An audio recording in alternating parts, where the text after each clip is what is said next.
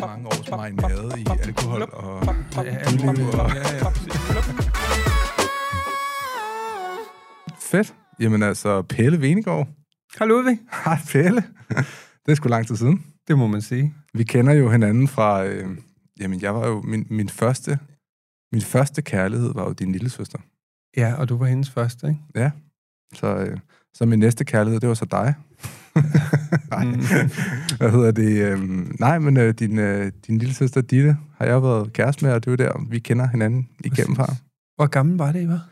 Åh, oh, det var... Øh, hvad var det? 15?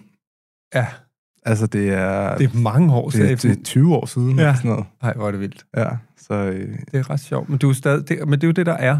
Altså, du er stadig på en eller anden måde lille Ludvig, så da du ringede, så var sådan, "Nå, nu skal jeg over og snakke med ham der drengen. den, den søde dreng.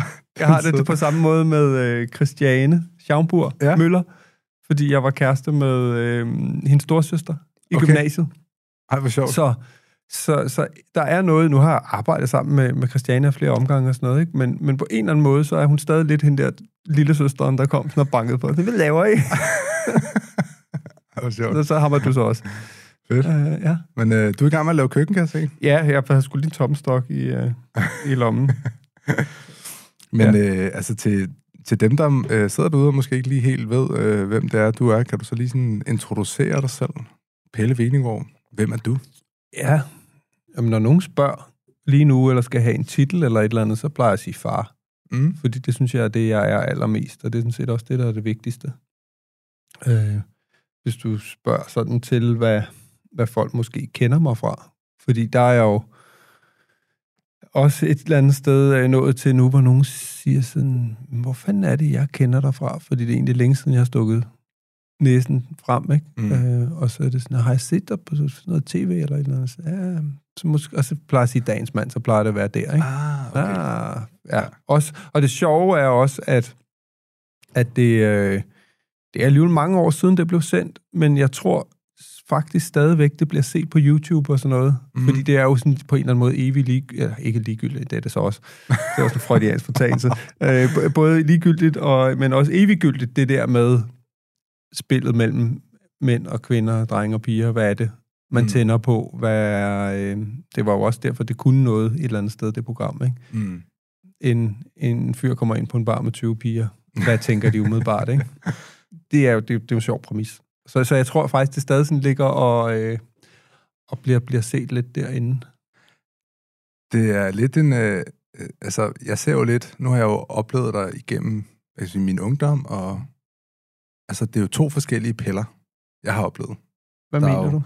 Jamen, der er jo øh, den gamle Pelle, som var gå i byen Pelle, og være på tv Pelle, Mm. og være meget sådan... Det gik hurtigt, var fart på. Øh, Ja, udad til måske, ja. Ja.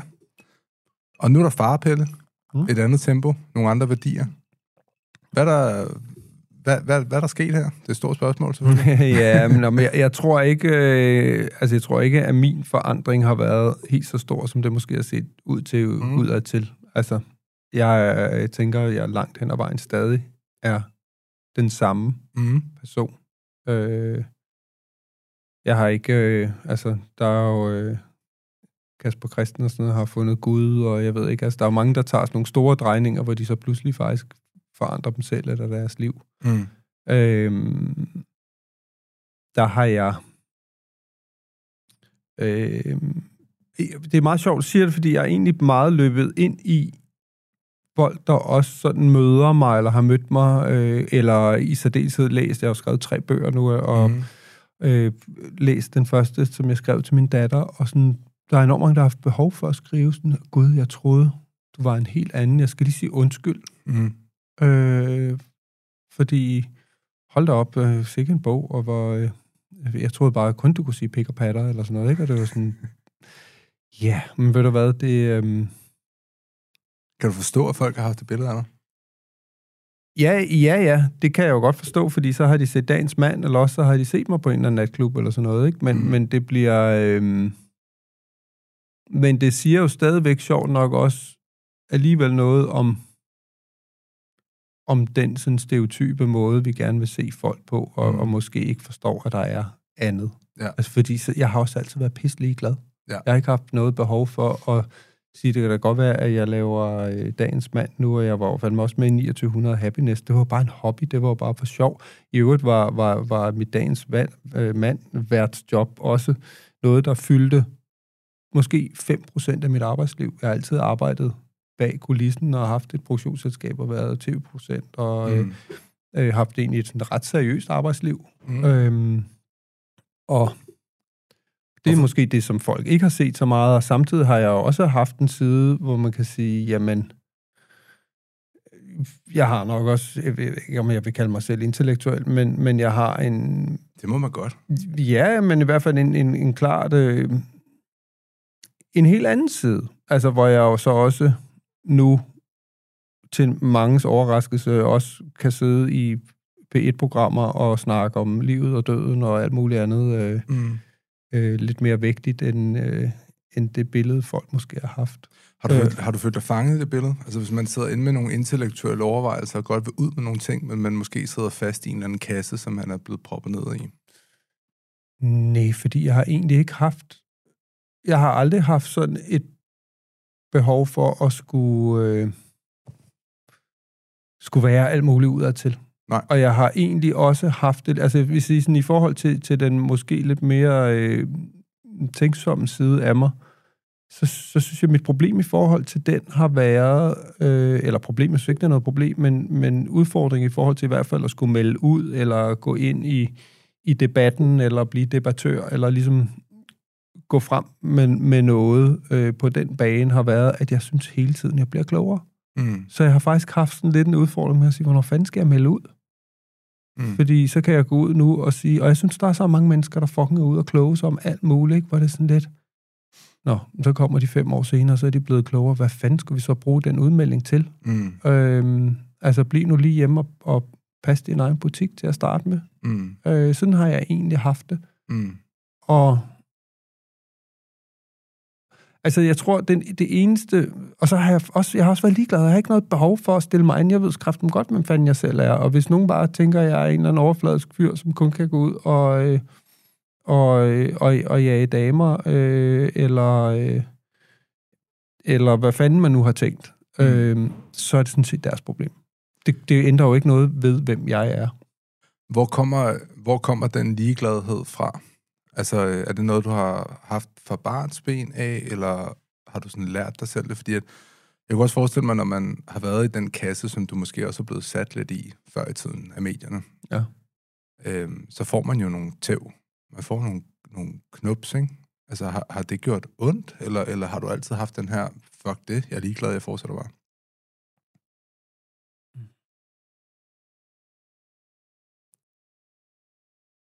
Mm. Det, det, det ved jeg sgu ikke. Øh, altså, det har ikke været sådan en... Det lyder måske mere bevidst nu, end jeg tror, det har været undervejs. Mm. Øhm, øhm, Jeg har personligt altid haft sådan en følelse af, at folk gerne vil have mig ned i en kasse. men det vil folk grundlæggende gerne. Ja. Med alle mennesker. Jeg har altid haft, at det er noget, jeg også har sagt før i den her podcast, jeg har altid haft en følelse af, at folk gerne vil have, at jeg holdt min kæft. Mm. Og om det er noget, folk rent faktisk gerne har vil, eller om det er noget, jeg ligesom har lagt på mig selv på grund af noget barndom, eller et eller andet. Ja. Det er nok mere derovre af, vi er, ikke? Øhm, men det her behov for at have, have mig i en kasse, den, den har jeg altid sådan haft. Mm. Øh, og jeg nok tror også, at jeg har... Jeg tror, hvis jeg har kunne få mig selv ud af den kasse i en yngre alder, så havde jeg været et andet sted nu. Måske et sted, hvor jeg var kommet længere frem med nogle ting, men man kan mm. så også sige, at alt, der er en mening med alting, at man ligesom ender, hvor man er, ikke? Jo, men jeg tror også... Øh, altså, jeg, på, på en eller anden måde, så, så er der også sket noget, fordi det er klart, jeg, jeg, jeg er et andet sted i mit liv nu, og, og befinder mig der, hvor jeg rigtig gerne vil være. Mm. hvor jeg før har været meget søgende, øh, eller havde også lige 10 år, hvor jeg godt vidste, at jeg ville være far, og det var egentlig der, at meningen med livet ville ligge, og lykken ville Mm. være at hente. Øh, så skulle jeg bare, punkt 1, have styr på nogle ting med mig selv i mit liv, og så punkt 2, skulle jeg ligesom finde hende, det skulle være. Mm. Øhm, så, så, så på en eller anden måde har jeg øh, er det ikke sådan, at jeg bare lige pludselig vågnede op nu fra, øh, fra en eller anden, øh, i mange øjne måske en eller anden playboy-tilværelse til, at nu skulle jeg bare være, være all in på at være en kærlig far. Det har jeg egentlig haft lyst til i 20 år. Mm. Øh, der var bare en masse omstændigheder, der ligesom skulle på plads. Ja. Øh, Du oplevede jo øhm, tidlig berømmelse. Du var med Pelle Roberen. Ja, fordi det er den anden side af det, hvis, øh, jeg vil sige, hvis der nu kommer nogen, som er 50 plus, Ja. Øh, eller 55 plus, og siger, hvor er det nu, jeg har set derfra, så siger det er nok Pelle Roberen. Så du sådan skifter. Ja, der er lidt til... Dagens øh, mand eller Pelle Roberen. Ja, præcis, ikke? Og Men hvordan, hvordan har det påvirket dit personlige, dit personlige og professionelle liv? Altså at opnå berømmelse i en så tidlig alder. Ja. Der blev du virkelig genkendt på gaden, kunne jeg forestille mig. det må man sige. Øhm, åh, det, det, der, der ligger rigtig meget begravet der, tror jeg. Øhm, Kan man forstå, at, sådan- at øh, børnestjerner bliver, mange af dem bliver, bliver crazy? Ja, det kan jeg godt forstå. Og Mm. der var øhm, en... Og, og det undrer mig, at der ikke er flere, der har kontaktet mig, men der var faktisk en far, der ringede til mig for måske et års tid siden, eller sådan noget, fordi at hans datter var ved at få, var i spil til en eller anden hovedrolle i en stor serie. Okay. Og han var enormt meget i tvivl. Og Jeg tror, ham og hans kone var bare sådan, fuck mand, er det nu godt det her, og skal vi, og hvem kan man snakke med? Mm. Så, havde det, for- altså, så havde de så tænkt, gud, lad os prøve at få fat på ham der. Han har da i hvert fald været der. Mm. Øhm, og, og det var jo... Øh, og jeg synes, det var så fedt, Ja. at der faktisk var nogen, fordi jeg synes, man skal tage det meget alvorligt som forældre. Ikke? Hvad fanden er, fordi hvis du kigger på statistikken over, hvordan det går med barnestjerner, det er ikke nogen særlig fed statistik, vel? Så jeg, jeg sagde også til mig, jeg, altså, du kan få den korte version. Mm. Vil du sætte din datter op i en flyvemaskine, hvis du vidste, der var 50% chance for, at den styrter ned? Ja. Vi kan også være rigtig optimistiske bare sige 10. Ja. Det vil man jo ikke. Nej. Øh, og det synes jeg er... Altså, der ligger svaret et eller andet sted. Ja. Øh, så kan det jo nuanceres på alle mulige måder, og der er jo netop også nogen, hvor man kan sige, "Men så er det jo gået alligevel, ikke? Men, Mm. men, men den der tidlige berømmelse kan være enormt farlig. Øh, det der med, at nogen ved, hvem du er, og har måske også har en eller anden forventning om, hvem du er, eller måske endnu vigtigere, det var også det, du snakkede om med dig selv før.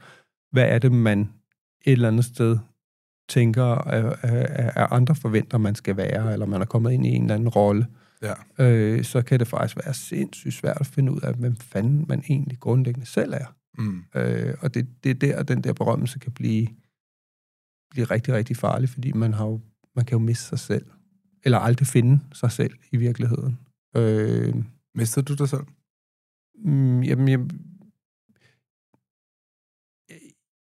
jeg skulle til at sige, altså, jeg nåede ikke at miste mig selv. Jeg fandt bare aldrig mig selv, men jeg, jeg var jo også noget, kan man sige. Mm. Øh, og, og det synes jeg, der blev... Jeg fik også taget sådan en, en eller anden uskyld fra mig. Øh, det var jo også fucking vanvittigt. Jeg var 10-11 år, da vi lavede Pelle Roberen. Mm. Og så da jeg var 13, der vandt jeg en europæisk filmpris, som ligesom er sådan den europæiske Oscar. Ja. Øh, og blev med den ligesom kåret til Europas bedste unge skuespiller. Og jeg havde lavet en film, og jeg havde lavet et teaterstykke på fritidshjemmet. That's it, ikke? Altså, det kan man heller ikke leve op til, vel? Så det blev jo, på den måde gik det jo fra, gik jeg jo fra at være... Så faktisk går sådan bare sådan, "Nå, tillykke, nu er du astronaut. Ja, præcis, ikke? Øh, Her er skibet til månen, ikke? Øh, Prøv lige at finde ud af, hvordan fuck man styrer det, ikke? Eller, øh, gud, du er et stort talent, du spiller på, du skal ind og spille hos Barcelona, ikke? Øh, altså, okay. Øh, så det, det er... Altså, det, det, og det gjorde, at det, det tog noget, som umiddelbart var en leg, og noget, jeg synes var sjovt, og noget, jeg måske muligvis, eller højst sandsynligt, havde et eller andet talent for, Ja. til at det blev pludselig blev på- professionaliseret, og der blev lagt en masse pres og en masse præstation ned over det, ikke? Øh, og en masse, jeg skulle leve op til. Mm. Og, og man kan jo ikke lære noget i et rum, hvor du skal leve op til en masse ting. Nej. Altså, det er jo det, det bedste rum at lære i, er jo der, hvor der ikke er noget pres, ikke? Hvor man netop kan lege Mm. og finde ud af, og, og i øvrigt så finde ud af, hvad fanden synes jeg egentlig selv er sjovt. Altså, det var jo fint nok, at jeg synes, at skuespil var sjovt, øh, men det er jo ikke slet ikke sikkert, at det var den vej, jeg skulle have gået. Mm. Øh, men på en eller anden måde blev det også en dobbelt curse, fordi det forhindrede mig faktisk i at gå den vej, men samtidig var det også det eneste, jeg havde set, og jeg havde set, nu skulle jeg ligesom også leve op til, at det var det, jeg kunne. Så, så jeg var jo jagtet det jo i sindssygt mange år. Mm. Øhm, men det var i den grad en kæmpe kæp i hjulet. Øh, og det har taget mig mange år. Altså, vi, vi kan lave 10 timers podcast om, hvad ja. fanden det gør, og hvordan kommer man tilbage fra det, ikke? Men, Ja, fordi at, at du, du, du står på toppen af bjerget meget hurtigt. mm, Altså, det bliver nærmest ikke vildere, end, ellers så skulle det selvfølgelig være sådan noget Hollywood og sådan noget, ikke? Men der besøgte du jo også over, husker jeg, eller noget, at du... Ja, altså faktisk dengang øh, var der bud efter mig derovre fra, der sagde mine forældre nej. Okay. Fordi de kunne bare se allerede der, fuck mand, hvad er det, vi har sat i gang, ikke? Mm, Øhm, og, og det havde jeg, jeg havde lidt svært ved at acceptere det dengang. Øh, fordi jeg havde også fået en masse drømme Ja. om, at nu der kunne jeg det, og så tror jeg gerne, jeg ville have en Ferrari, ikke? ja. Det var ligesom på det, det niveau, ikke? øh, og, øh, og, og så skete der jo så også det, at det hele bare forsvandt. Hvilket også, du ser, jeg stod på toppen af bjerget. Ja, jeg stod og var, var udkåret, eller var kåret til Europas bedste skuespiller, men jeg, fik ikke andet at lave. Nej. Det var også enormt mærkeligt. Mm. Øh, så der kom jo også en kæmpe tomhed, som jo på en eller anden måde også afslørede, hvor hul det hele var, ikke? Mm. Øhm, Hvad sker der i årene efter det? Øh, jamen, jeg var tilbage i skolen og, og kørte det og gik gymnasiet, og, men, men havde så stadig sådan en drøm om, at jeg skulle være skuespiller, og det jagtede jeg i ret mange år. Mm. Øhm, og ultimativt vil jeg sige, det kulminerede. Jeg, øh, jeg gik og lavede en masse sådan, teater og kortfilm og sådan noget, og, men var jo i virkeligheden enormt usikker. Det havde givet mig en usikkerhed på mig selv. Mm. Øh, og, og på en eller anden måde følte jeg også, at jeg hele tiden skulle leve op til. Jeg var jo ikke bare en eller anden dreng, der kom med sit talent. Jeg var jo lige pludselig kraftet med Europas bedste, ikke? Ja. hvilket er helt skørt. Ja. Men det, og det kan godt være, at andre ikke sy- synes, at jeg skulle leve op til det, men det følte jeg på en eller anden måde selv, så jeg var jo enormt hæmmet i det. Mm. Øhm, men, men på et eller andet tidspunkt, der kan jeg huske, at jeg lavede en lille kortfilm, hvor jeg faktisk, det gik ret godt, og jeg tænkte, gud, jeg, jeg er jo ikke helt UF'en. Mm. Øh, og så tog jeg fat i en caster, som sagde, Gud, er du her øh, igen, eller en uge? Eller sagde ja, Nå, jeg har en film, du lige skal til øh, prøvefilmning på. Og, og så gik jeg til casting på den, og vupti, så havde jeg hovedrollen i en film, der hed På Fremmed Mark, Mm. øh, sammen med Nikolaj Koster Valder. Det var Mm. nok blevet lidt større i dag, alene på grund af ham, ikke? Men øh, jeg tror, der var 6.000 mennesker, der så den. Okay. Så det var sådan en... Ruff, nå, det der comeback, det skulle være, det blev det så aldrig. Øhm, men, men den gav mig alligevel noget nyt, og jeg fik noget, jeg kunne tage ud og vise, så jeg ikke skulle længere skulle komme med, øh, med noget over 10 år gammelt materiale for Pelle Roberen. Så nu havde jeg noget nyt, og så tog jeg det under armen, og så tog jeg til Hollywood. Mm. Fordi det var det eneste sted, jeg troede, at lykken lå. Mm. Altså, det lå stadig så indgroet i mig, at det var det, jeg skulle, og jeg skulle ligesom... Hvad er sådan materialistisk mindset? Øhm, Var det det store hus? og Jamen nej, den, og- ja, men jeg tror jo i virkeligheden, det var meget mere end det, fordi altså det skræmmende var, at det nok var, var noget af det, der sådan på overfladen, øh, hvis jeg var ærlig, var noget af det, jeg, jeg, jeg, jeg egentlig gik og drømte om. Ja. Øh, men i bund og grund handlede det jo meget mere om, om selvværd og, øh, og, og, og øh, prøve at blive til et eller andet. Ja. Følte mig jo ikke som skid.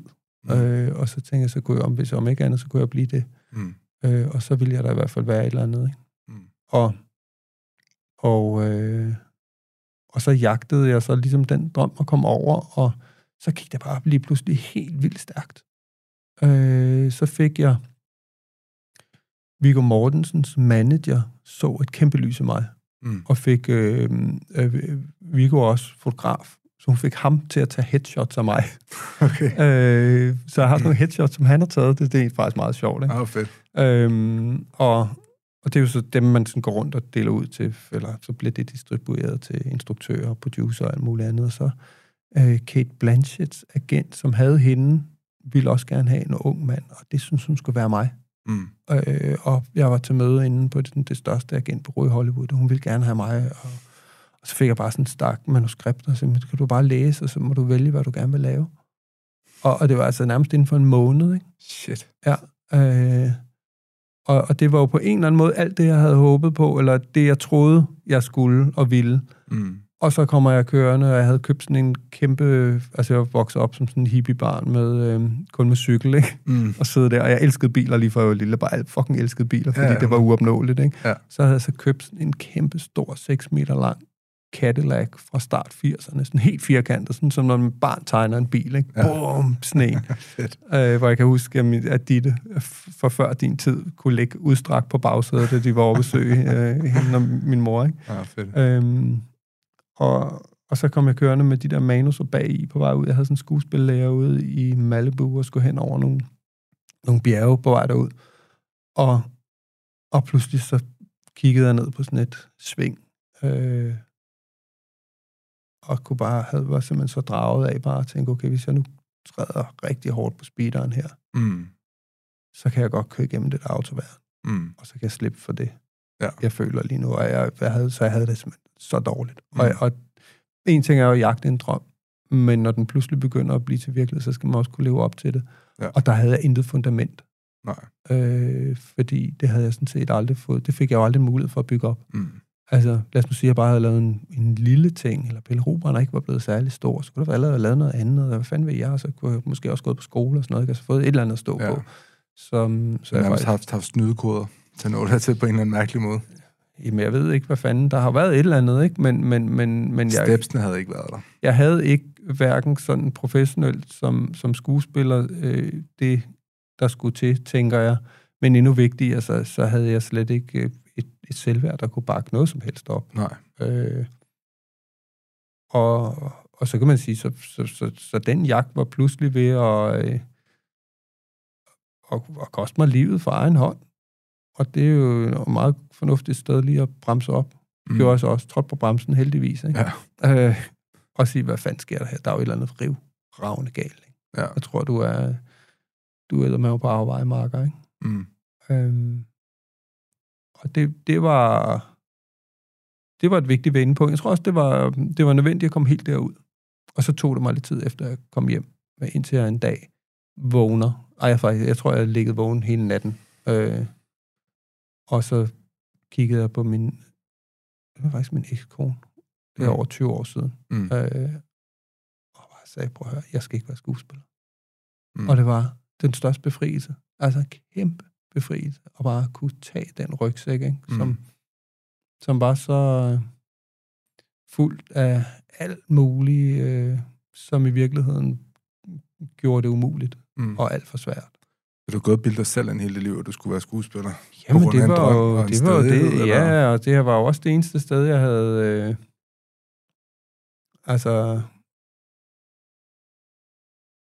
På grund af det, så fik jeg jo aldrig sådan rigtig en mulighed for at finde ud af, hvem fanden jeg var, eller hvad jeg egentlig havde lyst til. Så, så det var ligesom det eneste, jeg havde prøvet, Mm. og, og, og haft en eller anden form for succes med på et tidspunkt. Så, så det var ligesom det, der var muligheden. Og så da, da jeg smed det, så, øh, så åbnede verden sig, ikke? Øh, Så skal man jo finde ud af, hvad man gerne vil. Ja, præcis. Og så valgte jeg så at, at læse øh, journalistik, Mm. mm. også fordi at jeg tænkte, det er, det er, tilpas, til, det er tilpas øh, bred øh, en uddannelse til, at den kan pege i alle mulige retninger. Ikke? Ja. Så, så der vælger jeg, fordi det der med, at det er meget svært, når man lige har valgt stort set hele øh, sin identitet og sine drømme fra, og så, så gå ind og tale, altså gå ind og sige, nu skal jeg fandme være øh, kleinsmed, ikke? Ja. Altså, det er, det er for konkret. Ja. Øh, fordi når man ikke engang har prøvet at vælge så, så grueligt galt, så må der godt lige være Ja. lidt tid til at, at finde på plads, ikke? Ja. Og, og måske lidt flere muligheder. Så, så det var egentlig derfor, jeg gik, gik den vej.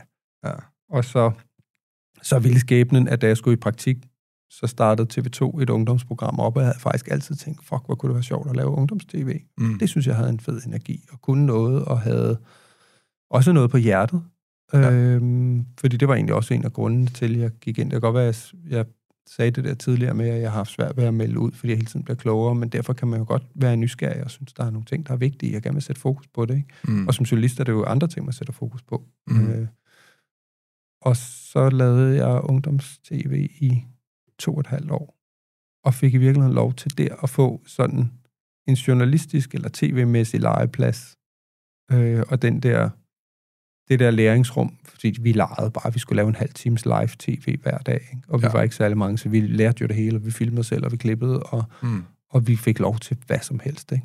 Og det var fandme fed. Og det var virkelig alt det, jeg aldrig fik gjort som skuespiller. Ikke? Altså, Mm. hvis jeg skulle være en, have været en god skuespiller, eller have gået den vej, så skulle jeg jo ligesom have haft en roekasse, hvor jeg bare kunne have, have prøvet det hele af, uden at der var alt muligt pres på. Ikke? Her var der ikke noget pres. Mm. Her var det bare skide sjovt. Ikke? Ja. Og så fik jeg på den måde, så fik jeg et, et fag og, og en verden. Mm. Øhm, så så det, var, det var sådan et første skridt på at, at hvad kan man sige, finde, finde mig selv. Ikke? Det var i hvert fald ved at få et, et fag, og så, så har jeg jo også brugt meget energi på at, at finde ud af, hvad fanden er ellers, eller hvad, Du har tidligere talt om, at du har brugt sådan alkohol til at håndtere lidt mørke følelser og sådan noget igennem dit liv. Hvordan øhm, er du kommet ud af det? ja, Altså, hvordan har du lært at... at jeg, jeg har selv haft... haft øh, jeg har stadig issues med, med alkohol selv. Okay. Jeg var jo DJ i 10 år, ikke? Ja. 12 år, hvor jeg levede af det. Så det var en flaske sprut torsdag, fredag og lørdag, ikke? Ja. Bag en DJ-pult. Og til sidst, så bliver det jo sådan en arbejdsskade, nærmest, at man bare er vant til at drikke enorme mængder. Ja. For at kunne, for at kunne bare kunne tale med folk. Så det sjove er, det jeg rent faktisk har oplevet her igennem, igennem sidste års tid, hvor jeg har lavet den her podcast, mm. det er, at jeg har aldrig været lykkeligere. Fordi det er meget terapeutisk for mig, fordi jeg, jeg har sådan aflært mig selv evnen til at snakke med mennesker. ja, okay. Og nu har jeg, nu er nu er jeg begyndt at lære at ja. tale med mennesker igen, uden at skulle være pissefuld eller på stoffer, ikke? Men det, er jo, det, var jo også, det var jo også en af de erkendelser, jeg nåede frem til, øh, og det er ikke særlig kønt, når man pludselig opdager, at øh, men det, og det er jo typisk for, synes jeg, tænker jeg, for folk med lav selvværd, så, Mm. så finder man en eller anden måde, hvor man kan et eller andet, ikke? Og, og jeg fandt ud af pludselig, okay, jeg synes, jeg kan jo, jeg synes kun selv, jeg kan være sjov, hvis jeg er fuld. Jeg kan kun tale med, med piger, jeg kan egentlig, altså, øh, og, eller tale med mennesker generelt Mm. når jeg er skide fuld. Ja. Øh, og, og det der med at opdage, at man har deponeret hele sit, hele sit, sit selvværd derovre, eller mangel på samme, men at man så får det løftet op i en eller anden grad, og så er det ligesom der, man kan leve. Det er jo helt skørt. Ja. Øhm, og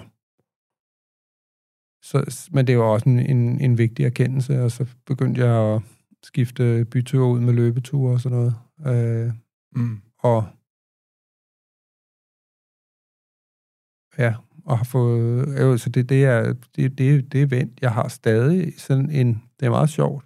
Det tror jeg aldrig, øhm, jeg slipper af med. Jeg har stadig sådan en, jeg drikker stort set aldrig. Mm. Men jeg ved også, at jeg skal passe på med at drikke mere end 3-4-5 genstande, fordi så er der noget, der trækker. Ja. Altså, så kan jeg godt ryge ned i et hul, hvor, hvor i bare, bare kan blive ved, ikke? Ja. Øhm, Det så, er- det... det- så der er noget derude, men, men, men jeg er ikke... Jeg er ikke blevet sådan... Det har jeg haft i, i, i perioder af mit liv, har jeg haft behov for simpelthen at være fuldstændig tørlagt, fordi Mm. jeg ikke kunne styre det. Mm. Øhm, og nu har jeg så en, en kone, som ikke drikker. Øh, Så er det nemt. det sætter, Ja, ja, men en gang imellem, du ved, så køber jeg en flaske vin, for jeg har faktisk godt lide et glas rødvin, og så drikker jeg et glas rødvin om dagen i en uge, og så har jeg en fest med det. Ja. Øhm, men, men jeg vil også sige, den del af, af druk, som hedder tømmermænd, ikke? som jeg altid har været pisse hårdt ramt af. Altså, øh, nu sagde du, at, at jeg måske øh, brugte alkohol til ligesom... Altså, alderen hjælper jo ikke på tømmermænd.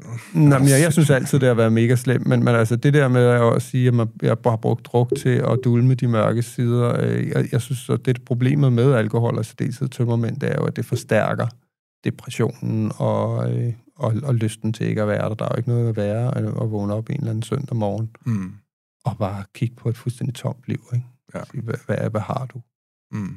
Er det det? Øhm, Så har du, øh, du har jo så nogle år her nu, hvor du laver øh, tv. mm? 20 Producerer- år? Ja. På, øh, og så lige pludselig, så, øh, så møder du din, din kone her, og så skal I adoptere. Der er blevet skrevet en bog om det. At Jamen, der går- gik jo så lige seks år, ikke? Hvor, Ja. ja. vi, hvor vi kæmpede med, øh, med ikke at kunne få børn. Mm. Både øh, sådan fertilitetsmæssigt, men så også, øh, fordi sådan en adoption tager lang tid. Ja. Det var faktisk... Altså, da jeg endelig mødte hende, der vidste jeg, okay, der er moren til, til mine børn. Mm. Dejligt. Mm. Øh, og så tog det så lige seks år, før vi, vi så adopterede vores datter. Hvorfor skal det tage så lang tid at adoptere et barn? Det er sådan en ting, jeg har tænkt over. Altså, det tager jo tager det ikke flere år. Jo, altså den del af processen tog tre et halvt år. Shit, mand. Mm, ja, men det er... Altså, der er noget af det, der giver meget god mening, når man er i det. Mm. Øh, ikke at det føles, altså det er pisse hårdt, øh, fordi der er enormt meget usikkerhed involveret i det, ikke? men mm. der er en masse ting i forhold til, at det, det er egentlig, der er også mange, der siger, hvorfor, hvorfor skal man tjekke så meget i hovedet og røv, som man bliver? Øh, fordi det er jo alt fra økonomi og altså sådan ydre ting til, at de vil også virkelig bore i, hvem man er.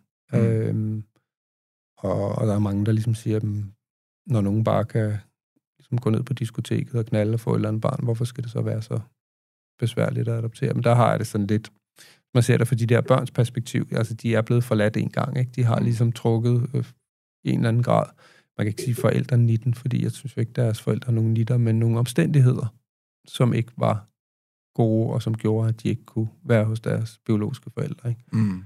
Øh, der synes jeg, det er ret vigtigt, at man ligesom prøver at sikre sig, at, at der er en, et ret fornuftigt øh, fundament. At man ikke kommer ja. til endnu et svigt. Præcis. Ja. Så, så det er jo en af grundene til, at det også tager noget tid. Og så, og så er der bare en masse proces i det.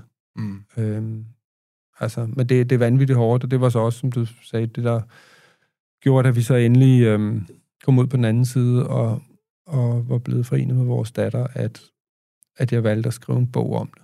Mm. Øh, nu siger du, det her det er terapeutisk for dig. Det er fandme også terapeutisk efter sådan et langt forløb at sætte sig ned og sige, hvad fanden skete der lige her, ikke? Mm. Øhm, og, og det fun- fungerede egentlig på den måde, jeg, jeg sad og skrev, og, og så talte jeg jo helt løbende med Karoline om, hvor var det så, vi var henne, ikke? Og så skrev jeg, så kiggede vi på det sammen, og så, så den så det, er skrevet løbende under proces? Nej, nej, den er skrevet efterfølgende. Okay, okay, efterfølgende. Okay. Øhm, men, men, men sådan sammen med hende, ikke? Så, så det har sådan været en måde for os ligesom at sige, hvad fanden skete der her, ikke? Mm.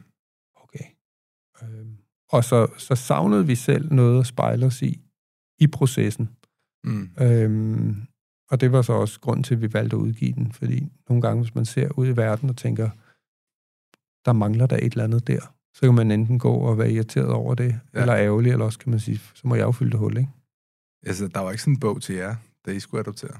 Ikke umiddelbart. Nej. Øhm, og, og ja, den er jo også, altså hele udgangspunktet er, den er, den er skrevet til, til vores datter, mm. for at hun på en eller anden måde kan forstå. Fordi der er så mange spørgsmålstegn, når man er adopteret. Så mange ubekendte tilbage i, i ens historik. Og derved, så tænker jeg, så er det sgu ret fint, og ligesom kan hun få vores historie. Øh. Der må være ret mange, der, der bruger den bog, tænker jeg, som selv står og skal til at adoptere, og også gør sig klar på, hvad for nogle følelser kan opstå, og hvordan kan man komme til at have det, når man er i sådan en proces her, og er der sådan Altså, det var jo i hvert fald det, der var vores håb. Ja. Øhm, og vi sad på den dag, hvor den skulle komme ud, og tænkte, fuck, hvad er det, vi har gjort? Mm. Og i så tror jeg, Karoline, fordi hun er meget mere blufærdig og, øhm, og privat, end jeg egentlig er. Ja. Øhm, og det er en meget pr- mm, privat bog, eller ja. vi er meget ærlige, og det kommer meget tæt på. Det tror jeg også, hvis man, hvis man har en, en Altså, nu er den skrevet til vores datter. Man kan jo ikke andet end at være ærlig over for ens datter, så den er ikke længere end det, men, men den skulle så også ud i offentligheden, havde vi besluttet. Og der tænker jeg, hvis man gerne vil skrive sig ind i noget, som er tabubelagt, eller øh, fuld af en masse smerte og alt muligt andet, så er man også nødt til at være ærlig, mm. og, øh, og, og ligesom spille sig selv på banen. Ikke? Ja. Øhm, så, så, så det var jo... Så, så det er en meget, meget sådan... Øhm, det bog, der går meget tæt på, og der sad vi, vi sad og spiste en frokost, skal jeg huske. Og, og jeg sagde, hvad fanden er det, vi har gjort? Og så mindede vi hinanden om, at det der med, at vi havde sådan, vi selv havde savnet den bog, og hvis der for fanden bare ville være, vi prøvede sådan at sige, ej, en er ikke nok. Det skal være ti, mm. der henvender sig og siger, de, de kunne bruge bogen til noget, eller den gør, har gjort en forskel for dem, så ville det være det hele værd.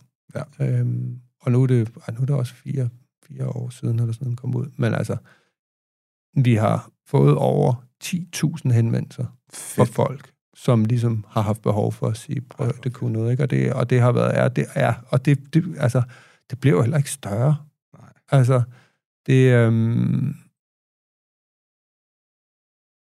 Altså at kunne lave et værk, der hjælper andre mennesker, det er jo fantastisk. Jamen, og det, jeg skulle lige til at sige det der med, jeg har, altså, jeg har altid været lige, folk må fucking tænke, hvad de vil, og jeg har også bare øh, levet, og så har jeg lavet dagens mand, og har bare skrebet noget af det, der var, ja. og ikke været sådan specielt øh, sådan... Øh, nødvendigvis skide fokuseret eller målrettet, men også med, okay, jeg vil, jeg vil simpelthen ud og leve livet, jeg vil prøve alle afkroge, ikke? Mm. Øhm, og det, det synes jeg, ved Gud har kunnet noget, men jeg kan da også mærke det der med, når man så pludselig laver noget, som betyder noget for andre i den grad, ikke? det er jo 100 gange mere tilfredsstillende end alt muligt andet. Ikke? Mm. Øhm, Er du blevet sådan dybere med alder? mm, nej, det ved jeg ikke, men, men jeg har jo... Altså, det gør man forhåbentlig hele tiden, og bliver forhåbentlig også lidt klogere. Ikke? Mm. Øhm, Jeg ved sgu ikke med mig selv, men øh, det, det Ah. føles ikke sådan nogle gange. Nå, ja, det, det må du så selv ikke have råd med. Øh, jeg oplever det, øh, og det synes jeg jo, det, det både det Ikke gode... hvis du spørger min forlovede i hvert fald, så Nej. bliver jeg ikke klogere med alder.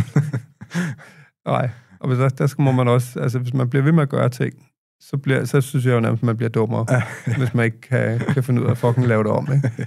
øhm, nej, jeg ved sgu ikke mere, om jeg... Altså, det, det er klart, at der er jo så kommet noget mere øh, dybde ind i det, som jeg har været ude med. Ikke? Også fordi, nu har jeg gået så mange år, og ligesom... Jeg, det er jo ikke sådan, bup, så vågnede jeg op, og så var jeg blevet til et dybere menneske. Det tror jeg et eller andet sted altid, jeg har været. Men, men, men nu har jeg ligesom også taget det med mig ind i noget af det, jeg laver. Øh, Også fordi jeg følte, jeg har været klar. Nu havde jeg jo en historie. Mm. Nu var det ikke sådan, at jeg skulle stå og sige, ej, lad mig lige se, hvad jeg tænker om det her om 5-10 år, om jeg er blevet klogere. Nu var den der. Bum. Ja, Klar til at putte ud. Øhm, altså du har ikke været en af dem, der bare har, har plapret, selvom du måske ikke har haft altså du har samlet sammen. ja, det, det tror jeg lidt. Ja. Øhm, Hvad Og- tænker du om, altså hvis man nu kigger på sådan noget som, som mediebilledet i dag, øhm, altså mangler vi ikke generelt noget, noget dybde i den underholdning og de medier, altså øh, også når man ser sociale medier og sådan noget, altså jeg synes, at det er meget overfladisk, ikke? det er pisse overfladisk, det er også. Øhm, det er egentlig grotesk, fordi jeg, jeg, jeg har en ret stor Instagram og sådan noget, har også mere eller mindre levet af det i mange år. Mm. Øh, efter vi ligesom fik vores datter besluttet for, altså punkt et, vi har ventet seks år. Jeg skal fandme være sammen med hende. Man finder også ud af, hvad ens prioritering er, når Mm. man pludselig ikke kan få børn. Ikke? Hvor vigtigt det er at være sammen. Øh, og det var pludselig øh, en af de måder, vi så kunne, øh, kunne få det til at løbe bare nogenlunde rundt. Ikke? Mm. Øhm, men, men den del af sociale øh, medier, det, jeg synes, Instagram er... Øh, altså, det er jo overfladisk det hele, det synes jeg, det er. Så kan man sige, så er der jo sådan noget som... Altså, så på Facebook, der er så lidt mere debat, men den debat, der for, foregår, er, er mig langt hen ad vejen evig ligegyldig. Ja. Og jeg synes, den er så tåbelig, fordi det er... Det er så langt hen ad vejen øh, folk, der har et behov for at markere dem selv, og hvor de står, og så til et eller andet ekokammer af folk, der kan sige, at de er fede, ikke? og mm. de andre er nogle idioter. Ja. Der er enormt lidt nysgerrighed. Der er enormt lidt sådan øh, reel ønske om at blive klogere, Mm. eller sige, "Jamen, okay, men altså, jeg, jeg forstår simpelthen ikke den udmelding der, men kan du ikke lige prøve at, at gøre mig klogere på det? Øh, altså, jeg, jeg havde en her den anden dag, øh, hvor jeg havde lagt et opslag op om samle nogle penge ind til bind til piger i Togo. Ja. Fordi at i rigtig mange steder i Afrika, øh, der, ved, der er det simpelthen så tabuiseret det her med menstruation, så tre ud af fire piger, for eksempel på landet Togo, de ved ikke, hvad det er. For, punkt et rimelig voldsomt. Wow, jeg bløder. Hvad fanden sker der, ikke? Ja, hold da op. Ja, men sådan er det. Og så, så er der så den anden del af det, er så, at, at de jo ikke har råd til bind, og de ved heller ikke så meget om det, så når de bløder, så, øh, så kommer de ikke i skole. Mm. Øhm, så det er ligesom at sige, der er faktisk et problem her, det kan vi løse rimelig nemt ved at prøve at give de her piger nogle hygiejnebind. Ja. Og samle nogle penge til det, til Plan Børnefonden.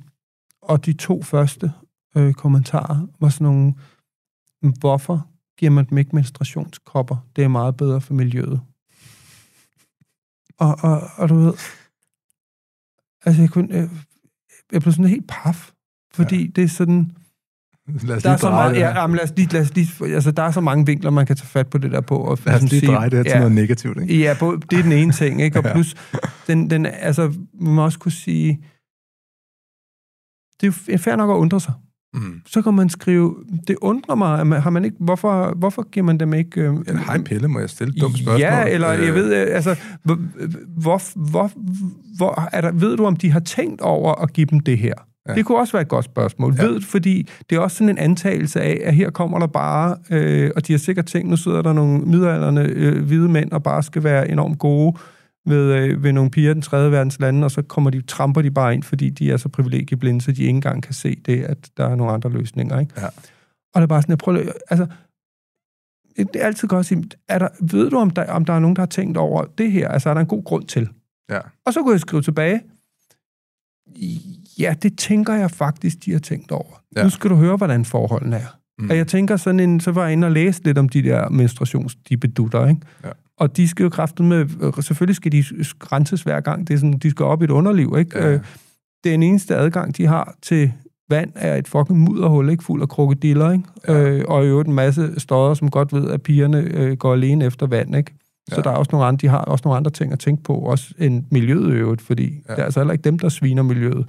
Øh, og det er også altså bare det, den energi, du har brugt på at sidde og poste det her på et socialt medie, øh, det elektricitet, du har brugt i, i, i Instagrams datacenter, er mere energi, end de har brugt i hele deres liv, for de har ikke elektricitet. Mm. Øhm, og der var bare så mange ting i det der, hvor, hvor, hvor tænkte, Også tonen ting, altså Jamen, tonen, som folk har. Ja, og, det, og, og det, der manglede bare en nysgerrighed og, og, og sådan en, en eller anden udgangspunkt med. Det er lidt tilbage til det der med dem, der kun har set mig på en måde. Mm.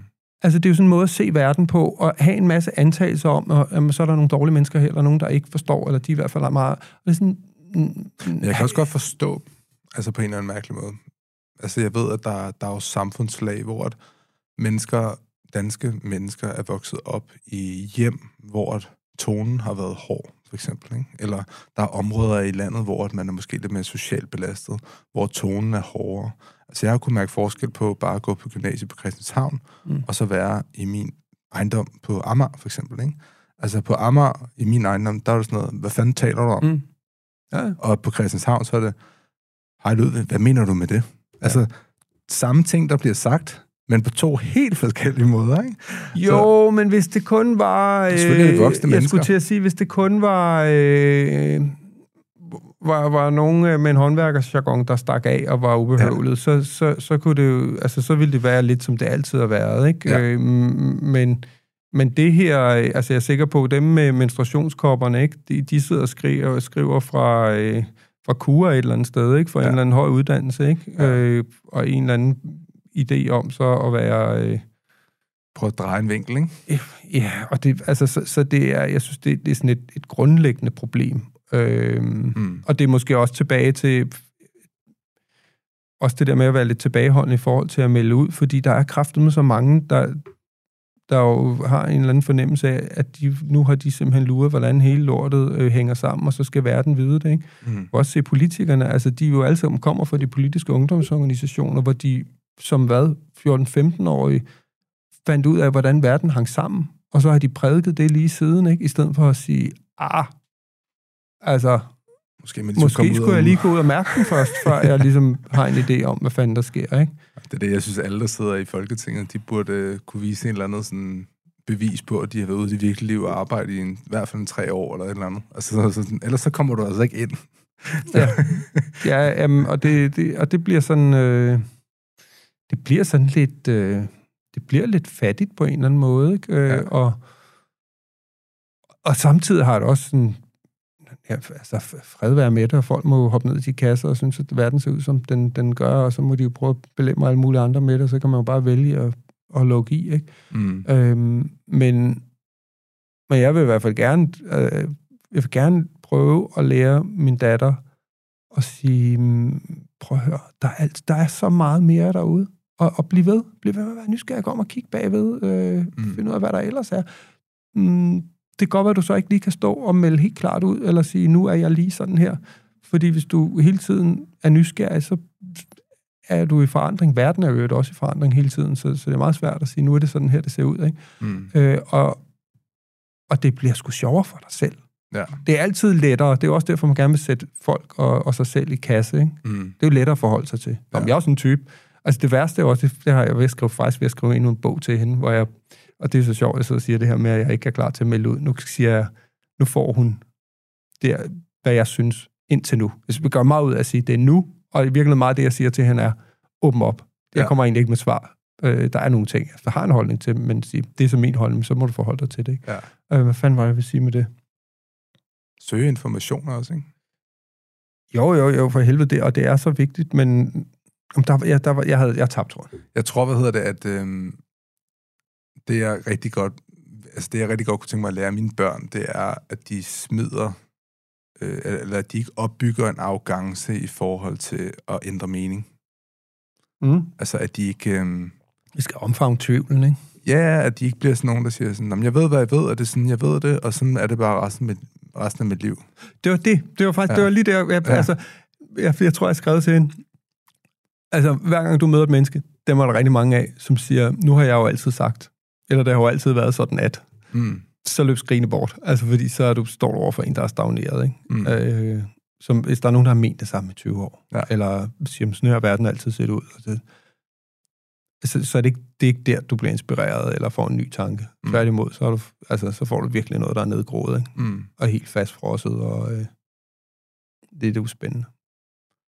Men, men det der findes, altså nu, og det vil så typisk, øh, altså lige den sætning, nu har jeg altid sagt, det bliver nogle gange sagt med sådan lidt en, en håndværker selvsikkerhed, ikke? øh, men, men det findes jo bare i fucking alle lag, og, og jeg synes nogle gange bliver det endnu værre, når man når nogen så har fået lagt sådan en ekstrem øh, veluddannethed ned over det, og måske også en måde at tale på, som, som, som er ekstremt velartikuleret, eller hvad fanden det nu kan være, ikke? Men, mm. men hvor det i virkeligheden dækker over den samme form for sådan grundlæggende bare sådan fastfrysning af, hvordan hele lortet øh, hænger sammen, og en manglende nysgerrighed, ikke? Ja, men der er også noget frygt for, i det her, der er noget frygt for, øhm, at man er uenig, når man taler med mennesker. Der er noget frygt for, at man ikke er enig om ting, og så... Jo, men ikke, ikke, på, ikke på Facebook, der, er der skal folk fucking være uenige, ikke? Ja, men man kan også sige, men det er også fedt, når man er uenig. Jeg, det var, jeg havde Linda P. inde, som hun, hun sagde jo, at, at øh, altså, hvorfor skal vi være enige om alting, og hvorfor, er det i, hvorfor kan det ikke være i orden, når man er uenig, og så kunne tale om at være uenig. Og så hvis man du er uenig om noget, og du har argumenteret bedst, mm. men så har jeg fået en ny holdning og en ny mening, og så siger jeg tak til dig for det, fordi nu er jeg blevet klogere. Ikke? Altså det hele er bare positivt, hvis man ser det på den måde. Ikke? Det er klart. Men også være kedeligt, hvis vi alle sammen og var enige. Nå, men der skal, jamen, altså forskelligheder, hurra for det, ikke? Ja. Og der tror jeg jo også, og der tror jeg i stedet for at, at, at se ned på dem, der er anderledes end en selv, så må man i det mindste prøve at forstå, hvad fanden er det, der driver dem, ikke? Eller hvad er det, der, Mm. der gør, at de, de er der, hvor de er, ikke? Øhm, Hvad fokuserer I på som forældre? Altså, der er jo alle mulige retninger og måder at gøre tingene på. Man kan lynhurtigt blive, øh, blive lost i det der landskab. Det kan jeg skrive Ja. under på i hvert fald. ja. Øh, Kan man give sit barn for meget kærlighed? nej, det kan man ikke. Mm. Øh, og, og altså, vi, vi, vi, vi Kan man give sit barn for meget opmærksomhed? Nej, det tror jeg heller ikke. Nej, okay. øh, altså man kan sige, vi, vi fokuserer, og vi har fokuseret på at være sammen med vores datter. Altså, der er, øh, det er jo lidt grotesk, at i det her land, der er dem, der arbejder allermest, det er, det er småbørnsforældre, ikke? Mm. Øh, også fordi så ligger det lige i de år der, hvor man skal gøre karriere og alt muligt andet, og hvor, Det er helt crazy. hvor, hvor og hamsterhjulet virkelig øh, kører hurtigt, ikke? Ja. Øhm, og det kan jeg bare mærke, det, det skal vi ikke. Vi skal være sammen. Mm. Øhm, og ja, altså, jeg vil sgu da... Jeg har den der dødseng, øh, hvad hedder det, tanke, den, den, den hjemsøger mig, ikke? Hvad er det? det er, at jeg, jeg forestiller mig, at jeg forhåbentligvis bliver over 100 år gammel, fordi at, det gør vi jo nok, fordi at medicin bliver så god og sådan noget, ikke? Ja. Øh, og så ligger jeg på min dødseng. Og så tænker jeg, hvad, hvad vil jeg ære mig over? Også når man læser undersøgelser om, om, om gamle mennesker, der ligger der. Ikke? Hvad æver de, så, hvad æver de fleste så over dem? Det er, at de har arbejdet for meget og ikke været nok sammen med deres børn. Ja. Og så er det igen den der, det er jo ikke min Lamborghini, der står og græder ved sengen. vel? Men, og det Altså- er jo... Og, men prøv at høre, det, og det er enormt banalt, men det er fandme også sådan, det er. Ja. Og jeg forstår heller ikke, altså fordi det er sådan... Du må gøre lige, hvad fanden du vil med dit liv. Men, men bare et... Hvis jeg må give et godt råd til nogen, så er det, så tal bare lige med nogen, der har levet før. Mm. Altså, det er jo heller ikke sådan, at vi er de første mennesker på jorden, vi er heller ikke de sidste, det må vi se, om vi når at ødelægge det hele, ikke? Men, Ja. Men altså, det er i hvert fald et meget, meget, meget godt sted lige at gå hen, ikke? Og, og netop t- høre, hvad er det, de siger. Mm. Og, øh, Men og, og i hvert fald, jamen det, det har der været en styre, det har der helt klart været sådan en, et, et pejlemærke at sige, jeg skal i hvert fald ikke ende med at sige, at vi ikke brugte nok tid sammen. Men det er, jo en, øh, det er jo en mental fleksibilitet, vi taler om her igen, at man er klar til at høre, hvad andre siger, og få andres meninger. Og det, jeg har oplevet, og som jeg også har oplevet på egen krop, og også selv har været sådan, det er, at hold kæft, man er stadig som ny forælder, fordi det skal være på ens egen måde. Man får også tit at vide sådan, men du skal ikke tage imod råd fra alle mulige andre, fordi at øh, I skal bare føle det an og gøre det på jeres måde. Sådan, ah, altså jo, jeg er enig i, at man skal, skal da mærke efter og sådan noget, og lige, hey, hvad sker der her, ikke? Men altså, hey, tag imod nogle gode råd fra... Der findes faktisk folk, der ved rigtig, rigtig meget Ja, om det. Ikke? Men der har vi jo så været ret privilegeret altså i, i vores forældreskab her med øh, punkt 1, så har vi været godt forberedt, fordi vi, når du adopterer, det er bare en anden måde at blive forældre på. Du får også et barn, no matter what, som er traumatiseret på den ene eller anden måde. Mm. Sådan er det, når du ikke er sammen med din biologiske familie, ikke? Ja. Og blevet fjernet fra dem. Øh, Selv når hun kommer så lille, har hun haft traumer eller hvad? Jamen, det, det, altså, børn er jo øh, for fanden kodet til at være sammen med deres, den Ja. mor, der har født, det er moren, der har født dem, ikke? Ja. Så, så, så det, er, det, det lærer sig jo, ikke? Øh, Mm. øhm, og det, det, vil det, jo, det gør det sgu hos alle øh, adopterede børn. Der er noget, og der er noget at arbejde med, og der er nogle udfordringer. Altså, det er der som alle børn, men her er der bare noget af det, det er bare en anderledes psykologi, ikke, som man skal Mm. være ops på. Og der er så heldigvis det gode er, at der er rigtig meget hjælp. Så vi har jo haft nogle, øh, først får man, tror jeg, 20 timer gratis med det, der hedder sådan en pasrådgiver, som er post-adoptionsservice, som er nogle psykologer, som har arbejdet i det her område, og ved rigtig, rigtig meget om mm. adopterede børn. Øhm, og, og det har vi så bare, så kan man jo selvfølgelig udvide det og selv tilkøbe det efterfølgende, ikke? og det har vi holdt fast i nu i, i snart otte år. Ikke? Fedt. Og det er, hold kæft man, nogle gange tænker at det burde alle være alle forældre for ondt at have en ekspert. Det er så, fordi der er jo hele tiden situationer, og jeg, det er jo heller ikke, altså, det er jo heller ikke, vi er jo også kodet på en eller anden måde til at være forældre, og selvfølgelig kan vi nogle ting, og, og jeg synes også, man, men, men der er også noget, der er bedre end, end, end andet, tænker jeg. Øh, For mig er det meget den der med, at når jeg så ikke er her en eller anden dag, så vil jeg godt gøre dem til mennesker, andre mennesker kan holde ud og være omkring. Eller ikke holde ud, men andre mennesker godt kan lide. Altså det er sådan lidt sådan, jeg ser det, så jeg Mm. prøver at sige sådan, okay, hvordan kan jeg skabe mine børn, eller opdrage mine børn, så de bliver nogen, der er likable.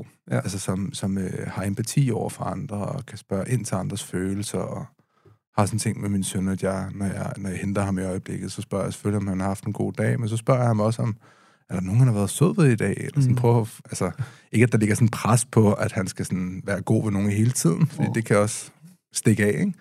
Men sådan, prøv sådan at fordre empati Ja. i dem på en eller anden måde, ikke?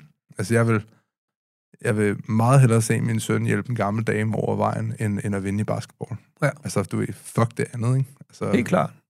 Men, men jeg synes faktisk også, altså, øh, det er en meget, meget, meget vigtig side, det der med, hvordan fanden er du over for andre, ikke? Mm. Øhm, og, så, og så synes jeg, der er virkelig også det der med at prøve at hjælpe dem til at finde ud af, hvem fanden de selv er, og, og give rum til det at prøve ligesom at hjælpe dem med at afkode alle netop de der skide kasser, som der er, du kan falde ind i. Øh, og, og jeg gør sådan faktisk en dyd ud af, ligesom at, at snakke med, med Ukona, vores datter, om at sige, du er så mange ting. Mm. Ja, du er mørk, det er rimelig tydeligt. Du er adopteret, du er en pige. Jeg ved ikke, at din, at de snakker ikke med hende om endnu, men det er jo også noget, så hvad, hvad fanden, hvilken seksualitet har hun? Det ved jeg ikke. Det må komme, øh, du, er, du bor på Christianshavn, du er sådan og sådan, og, og der er allerede en masse ting, du kan identificere dig som her, men du er også alt muligt andet end det. Ja. Øh, og, og der, altså, så der er jo også, øh, og, og, og det der med, der er også, du skal ud i et samfund, hvor der, øh, altså hold kæft mand, det er bare indrettet på, at de skal passe ind i et hamsterhjul, og du skal være, øh, hvad vil du gerne være? Ikke hvem vil du gerne være? Mm. Øh, og så skal du ligesom gå efter det, og så... så Når øh, du rammer gymnasiet, så skal du vælge den retning, du gerne vil resten af dit liv. det skal du nærmest allerede have valgt, ikke? I børnehaven, og, Ja. det, det, og det er sådan helt skørt. Så det er at prøve at gøre hende fri for alt det. Mm. Og det er jo sådan et meget individualistisk øh, projekt at sige, du, du er kraftede med din egen. Men så synes jeg så, on top of that, så er det så vigtigt også det, du siger med, altså du skal fandme også have øje for andre mennesker, og den, altså det der jo også er, vi hænger jo sammen. Mm. Det er hele lortet hænger sammen, og, og det, det glædelige er jo også, at hvis man skal finde en mening i livet, eller i hvert fald et sted, hvor man kan finde rigtig, rigtig, rigtig meget glæde, så er det jo ved at, punkt 1, gøre noget i fællesskab med andre, punkt 2, gøre noget godt for andre. Mm. Der er jo så meget mening at hente der. Ja. Øhm, Det er jo Og- sådan et individualist-samfund, vi, øh, vi lidt lever i nu, ikke? Også hvis man kigger på de sociale medier og sådan noget. Altså, man skal jo være den her ene. Man skal klare det godt, Jamen, og og, men, klare det men, godt sammen. Og det er fandme ikke det, jeg, jeg prøver, øh, eller vil, vil skole hende til, at hun skal ud og klare sig og sige, du skal ud og kæmpe, du skal med ud alle de andre og sådan noget. Det er virkelig at sige, du skal skære alt det der pis fucking væk. Mm. Alle de krav og alle de idéer om, hvad der er det rigtige, og, og nu skal du se sådan her ud, og jeg ved, det ligesom prøve at identificere, hvad fanden er det for nogle ting, der trækker i dig. Mm. Øhm, og så kan det godt være, at du lader nogle af dem trække i dig, eller du vælger en kasse og siger, nu vil jeg kraftigt med identificere mig som African woman, eller hvad fanden der nu kan blive hendes ting. Øh, Mm. men, men, øh, men jeg synes, det er i hvert fald vigtigt, at det bliver nogle bevidste valg, og, og at man ikke også passer på med at vælge alt muligt fra. Mm. Øhm, jeg synes jo, der er... Altså, jeg har det enormt svært med det der med, når, når nogen siger, altså, hvem er du? Ja. Jeg æder med mig mange ting. ja. Øh, og, og, og, og der er bare mange, der, der ligesom identificerer sig enten ved, jamen jeg er pilot, eller så er det ved deres arbejde, eller også, der er også nogen, der ligesom identificerer sig ved deres seksualitet, eller ved deres, øh, eller ved deres hudfarve, eller deres, eller jeg er dansker, eller hvad fanden det er, og det er sådan, Det er farligt, fordi når man også mister det, hvis man mister sit arbejde for eksempel, og det er ens identitet, ikke? Shit, så mister du dig selv jo. Ja, så synes jeg i hvert fald, det er også værd at spørge sig selv, og sige, men er jeg ikke også andet end det, eller er der noget andet, jeg også har lyst til at være? Eller som, Mm. øh, og det kan da godt være, at det ikke står i kortene, at jeg skal være, være det her, men det synes jeg faktisk, det ser da enormt sjovt ud, det derovre. Ja. Øh, så man ligesom også åbner sin spilleplade, også bliver klar over, hvad er det, jeg kommer med. Okay, det er de her, der er ligesom nogle grundforudsætninger, og der, øh, øh, nu derinde, hvor vi bor, højst sandsynligt, så vil det være sådan, at de stort set alle sammen er i gymnasiet, for det tænker jeg, man gør der. Ja. Så er der sikkert nogle andre steder, hvor man gør noget andet, ikke? Christianshavns Gymnasium er også et godt gymnasium. I, jo, ja, jeg har også. Jeg, jeg gik ud, jeg kom op og skændes med rektor. Anden historie. øhm, men... Øh, og, Jeg tror, vi har haft nogle af de samme lærere rent faktisk sikkert. Helt er sikkert. Sådan, altså, Lars, du, Lars fra historie. Ej, men så meget kan jeg ikke huske. Jeg har fortrængt det. Jeg synes, det var pistet. Øh, det var, det var sådan nogle typer som dig, Ludvig, der bare gik med op i de sociale. Og det sådan, ja, ja, men altså, hvis vi skal være tre år, så lad os da også lige bare lære et eller andet, ellers er der sgu da lige meget. Øh, nå, øh, jeg kan ikke huske, hvor jeg kom fra. Hvor kom vi fra? Det kan jeg ikke huske. Hvis vi skulle lære et eller andet. Øhm. Nå, det ved jeg ikke. Det, det, jeg, jeg hører podcasten på et tidspunkt og siger, åh, det var det, jeg ville sige. Det var det, jeg ville sige. Ja. Øhm, Nej, men altså, så øh, du tror ikke, din datter, hun skal... Altså, du giver hende jo lov til at gøre, hvad hun vil, ikke? I forhold til at gymnasiet. Er- du sådan meget Nå, det var det med gymnasiet. Jamen, altså, og det er bare at sige, okay, men du skal bare være klar over, at der er jo et kæmpe forventningspres om, eller øh, der er jo et indirekte pres på, at så går man i gymnasiet. Mm. Og det, det er noget af det, du bliver notchet med nu. Ja. Men er det det, du har lyst til? Ja. Altså, Så der er ingen krav for jer til at sige, du skal bare Prøv høre. gymnasiet, hun HF og blablabla. bare være glad. Ja. Og, og hvor fanden hun finder den glæde henne, det, det skal hun jo selv finde ud af. Øh, jeg, altså, jeg enig. har ingen ambitioner på hendes vegne, andet end jeg bare håber, håber, håber, håber, håber, at hun bliver glad. Mm. Jeg lavede podcast i går med øh, Dak, hende øh, kokken. Ja. Øh, hun, jeg tror, hun er jo i Masterchef nu, og så har hun været øh, køkkenchef på Kin Kin. Ja. Vores absolut yndlingsrestaurant i 10 år. Ikke? Så vi var bare sådan, åh, nu skal vi møde hende. Fedt. Øhm, og hun sagde, det var meget sjovt, hun sagde, hendes hun har, hun har aldrig rig- rigtig haft sådan nogle mål og ambitioner, hun har bare en drøm om at være glad. Ja. Det var det, hun ville. Mm. Og det var sådan, det var så, og hun er fucking også, altså hun stråler, hun gør altså hun er så glad, så alle andre bliver glade omkring hende, ikke? Mm. Øhm, og så kan man sige, hvordan fanden bliver man? Det er jo nemt nok at have det, men, Jeg men tror, hun har så mærke, kunne så mærke, det der, åh, kok, det synes hun bare var sjovt, ikke? Ja. Og det, jeg tror ikke, der var så mange rundt omkring hende, øh, der ligesom så det. Jeg tror heller ikke, hendes forældre var sådan, eller hendes mor var i hvert fald ikke sådan, at det var det, hun mm. skulle. Men det kunne hun bare mærke, så gik hun efter det, ikke? Og det, Jeg tror også, glæde, det hører meget sammen med, at man... Altså, eller glæde er 100% forbundet med andre mennesker. At man, at, man, at man også oplever ting med andre mennesker, man ikke oplever ting selv og alene, mm. begravet i en bog eller andet sted. Det kan selvfølgelig også give noget glæde, men så har man læst noget, så vil man gerne fortælle om det. Ja. Altså, du ved, altså man deler oplevelser med andre. mm. Det tror jeg sådan er, er alfa og omega. Og der er jeg meget også på den verden, vi går ind i nu, at det hele bliver VR-briller og sidde i sin egen lille verden, sidde og game, sidde med sin telefon, kigge ned i den, zone helt ud på Instagram og TikTok og jeg ved ikke hvad.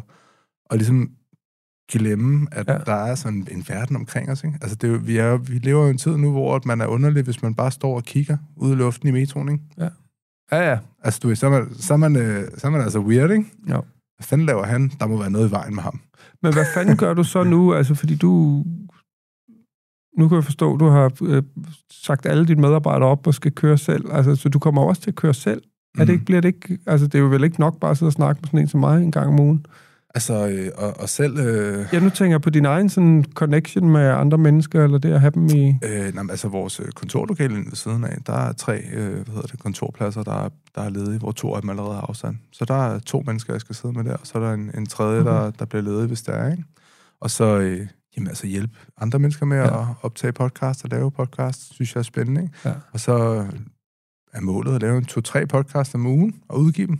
Sådan. Altså, øh, fordi så får jeg Så får du også... Ja. snakket med mennesker, og måske få noget AI til at klippe nogle korte videoer og sådan noget. Det kan man nu. Jamen selvfølgelig. Og prøv at høre, det er, det er sjovt, at der er kommet den der store skepsis nu, ikke? Ja. Men det er jo fordi, at nu er, nu er den kreative klasse pludselig troet, ikke? Før var det jo bare fabriksarbejderne, da mm. der pludselig kom et samlebånd, ikke? Eller ja. En robot, der kunne et eller andet. Så, Nå ja, det, ej fedt, mand. Det er jo et værktøj. Altså, alle dem, der sidder og ryster i bukserne over, at øh, nu mister de deres arbejde. Nej, du kan blive mere effektiv. Ja. Så du kan gå til din chef nu og sige, hey chef, jeg kan skrive to artikler om dagen nu, og ikke kun én. Fordi at jeg har det her værktøj, der hedder ChatGPT. Altså, ja, det er jo... eller, eller lade være med at altså, fortælle om det og sige, kan jeg gå ned på 25 timer, jeg skal nok være lige, lige så effektiv, ikke? Ja, eller kan jeg få dobbelt løn? Ja, der er mange muligheder, og det skal man jo også... Det er jo også en af de ting, jeg gerne vil altså, lære hende at sige, prøv at høre. Altså, jeg, snak, jeg har bare jeg er blevet ramt, eller mødt af rigtig mange, som siger sådan, ej, hvordan kan du, hvordan kan du gøre... Jeg vil ønske, at jeg kunne gøre, ligesom I gjorde. Mm. Og øh, så, altså, alle liv er selvfølgelig forskellige, og jeg har da været privilegeret på mange måder, men jeg har også, øh, også gået efter det. Det gælder jo om at ligesom sige vilde, og man så siger, men altså, hvad, hvad vil du, hvad drømmer du om? Jamen, hvis jeg bare kunne have 30 timer, men det kan jeg helt sikkert ikke ude på mit arbejde. Så siger jeg, Mm. har du spurgt? Ja. Nej, fordi det vil min chef sige nej men har du spurgt? Mm. Altså, jeg er da sikker på, at din chef, hvis han er en ordentlig chef, så kan du også finde ud af det. Hvis han ikke er, så find du noget andet. Ja. Øh, men hvis du kommer og siger, prøv nu at høre her, du ved, jeg er blevet far, øh, og jeg kan simpelthen mærke, at jeg vil simpelthen gerne være sammen med mit barn nu her, i de her år. Jeg har brug for en Øh. time ekstra om dagen til at hente. Ja, Tidligt. eller hvad fanden det nu Ja, er. Men til gengæld så har jeg kigget på det hele, og jeg kan se, at jeg kan faktisk nå alle de her opgaver, det jeg synes er super spændende. Jeg skal nok gå ned i løn, øh, og, og så, så er man en idiot som arbejdsgiver, som ikke siger, den er købt. Fordi man ved, de kommer til at lave næsten det samme for en mindre løn. Ikke? Ja. Øh, og det er jo det samme med, med, med nu, hvis der kom noget godt ud af corona, var det jo, at at det her med at arbejde hjemmefra og få en mere fleksibel arbejdsliv, ikke? at Mm. finde ud af, prøv at høre, det folk bliver sgu, jeg, jeg tænker, at de bliver mere effektive. De bliver i hvert fald nok lidt mere glade, ikke? fordi. Ja. de faktisk også kan få det hele til at hænge sammen. Ikke? Mm. Men det har man bare også et stort ansvar for selv. Mm. Øh, jeg synes jo, samfundsmæssigt skal vi også prøve at indrette det hele, så, så, så vi prøver ligesom at, som samfund at indrette nogle rammer, Mm. som, som gør, at der kan være nogle ordentlige liv. Men, men jeg ser det bare ikke ske helt så meget, og derfor må man selv tage affære. Ikke? Mm. Øh, der bliver man... Der, der, der har man bare et stort ansvar selv. Ja. Og, eller du har også en stor mulighed. Ja. Og det er den, man ligesom også skal prøve at gribe. Ikke? Mm. Altså, fordi så langt er livet heller ikke, vel? Nej. Og Har det gået stærkt? Har det gået stærkere? ja, og indtil det modsatte er bevis, så har man det ene, ikke? Mm. Så kan det være, der kommer en eller anden bonus, og så må vi se, hvem fanden der havde ret, ikke? Jeg kan huske, da man var 4-5 år gammel, og tænkte, ej, jeg glæder mig til at blive 6 år gammel. Mm. Og nu, og det føltes som så lang tid, ikke? Og nu, nu er jeg, jeg er 34 nu, ikke? Jeg har det bare som om, at årene, de bare går stærkt. Altså, det er pludselig, som man bare er 35 og 36. Altså, du det, så jeg har det som om, jeg snart bliver 60 nærmest, ikke? Altså, Ja, jeg bliver, jeg bliver snart 50, det kan jeg ikke helt forstå. Men, men jeg har det super fint med det. Altså, jeg, jeg, har det, jeg er også bare fuldstændig afklaret med, at livet har den længde, det har. Altså, Mm. der er sådan en potentiel længde, men det kan også stoppe i morgen. Ja. Og det tror jeg er meget vigtigt at have med sig. mm. Øhm, det er det faktisk den bog, jeg vil have skrevet til corona, som handler om, det her skal du vide, hvis jeg skulle dø i morgen. Ikke? Og det, Mm. prøv også at sige, du, altså, hvis du kan blive komme overens med, at altså, prøv at høre, vi skal jo alle sammen dø. Det er et meget godt perspektiv at have, ikke? Så du har den her tid at lege på, men det kan også ske når som helst, så få nu for fanden lige noget ud af det, ikke? Mm. Mm. Vent nu, lad være med at vente, til du får en eller anden kraftdiagnose med at opdage, at du lever dit liv forkert, ikke? Ja. Det er sgu for sent. Mm. Øh, eller endnu værre, sidde på, på dødslejet, ikke? Ja. Øh, der som gammel og tænke, hvorfor gjorde jeg ikke? Hvorfor er der ikke nogen mennesker omkring mig? Ja, Det ville være det værste, ikke? Ja, det er fordi, du var en fucking idiot, som ikke ændrede på det Ja. i tide. Jamen, øh, jeg tror, øh, Pelle, Hmm? med det, on that happy note, ja. så vil jeg sige tak, fordi du gad at kigge forbi. Det var mega spændende at snakke med dig. Ej, Og det var dejligt at se dig igen. Må der øh, lade være med at gå øh, 20-30 år inden øh, næste gang, ikke? 20 år. Ja, det, hvis jeg må invitere dig ind igen en dag. Måske så sidder vi på dødslejet. ja. Måske ved næste bog, eller, eller Ja, andet, så det kan vi lave nogle konkurrencer, eller et eller andet, lidt, uh, lidt promo. Så Jamen, klipper til- vi en masse videoer til dig. Det er fedt. Ej, til foråret, det, det bliver sjovt, fordi det er... Så kan du få mit bud på, hvad jeg gerne vil sige til min datter, hvis jeg skulle dø i morgen. Helt sikkert. Så kan det Fedt. være, at du kan blive inspireret. Så laver vi nogle videoer, der går viralt. Yes! Sådan. Fedt. Det er godt, nu vi går hjem og måler op. vi ses. Okay.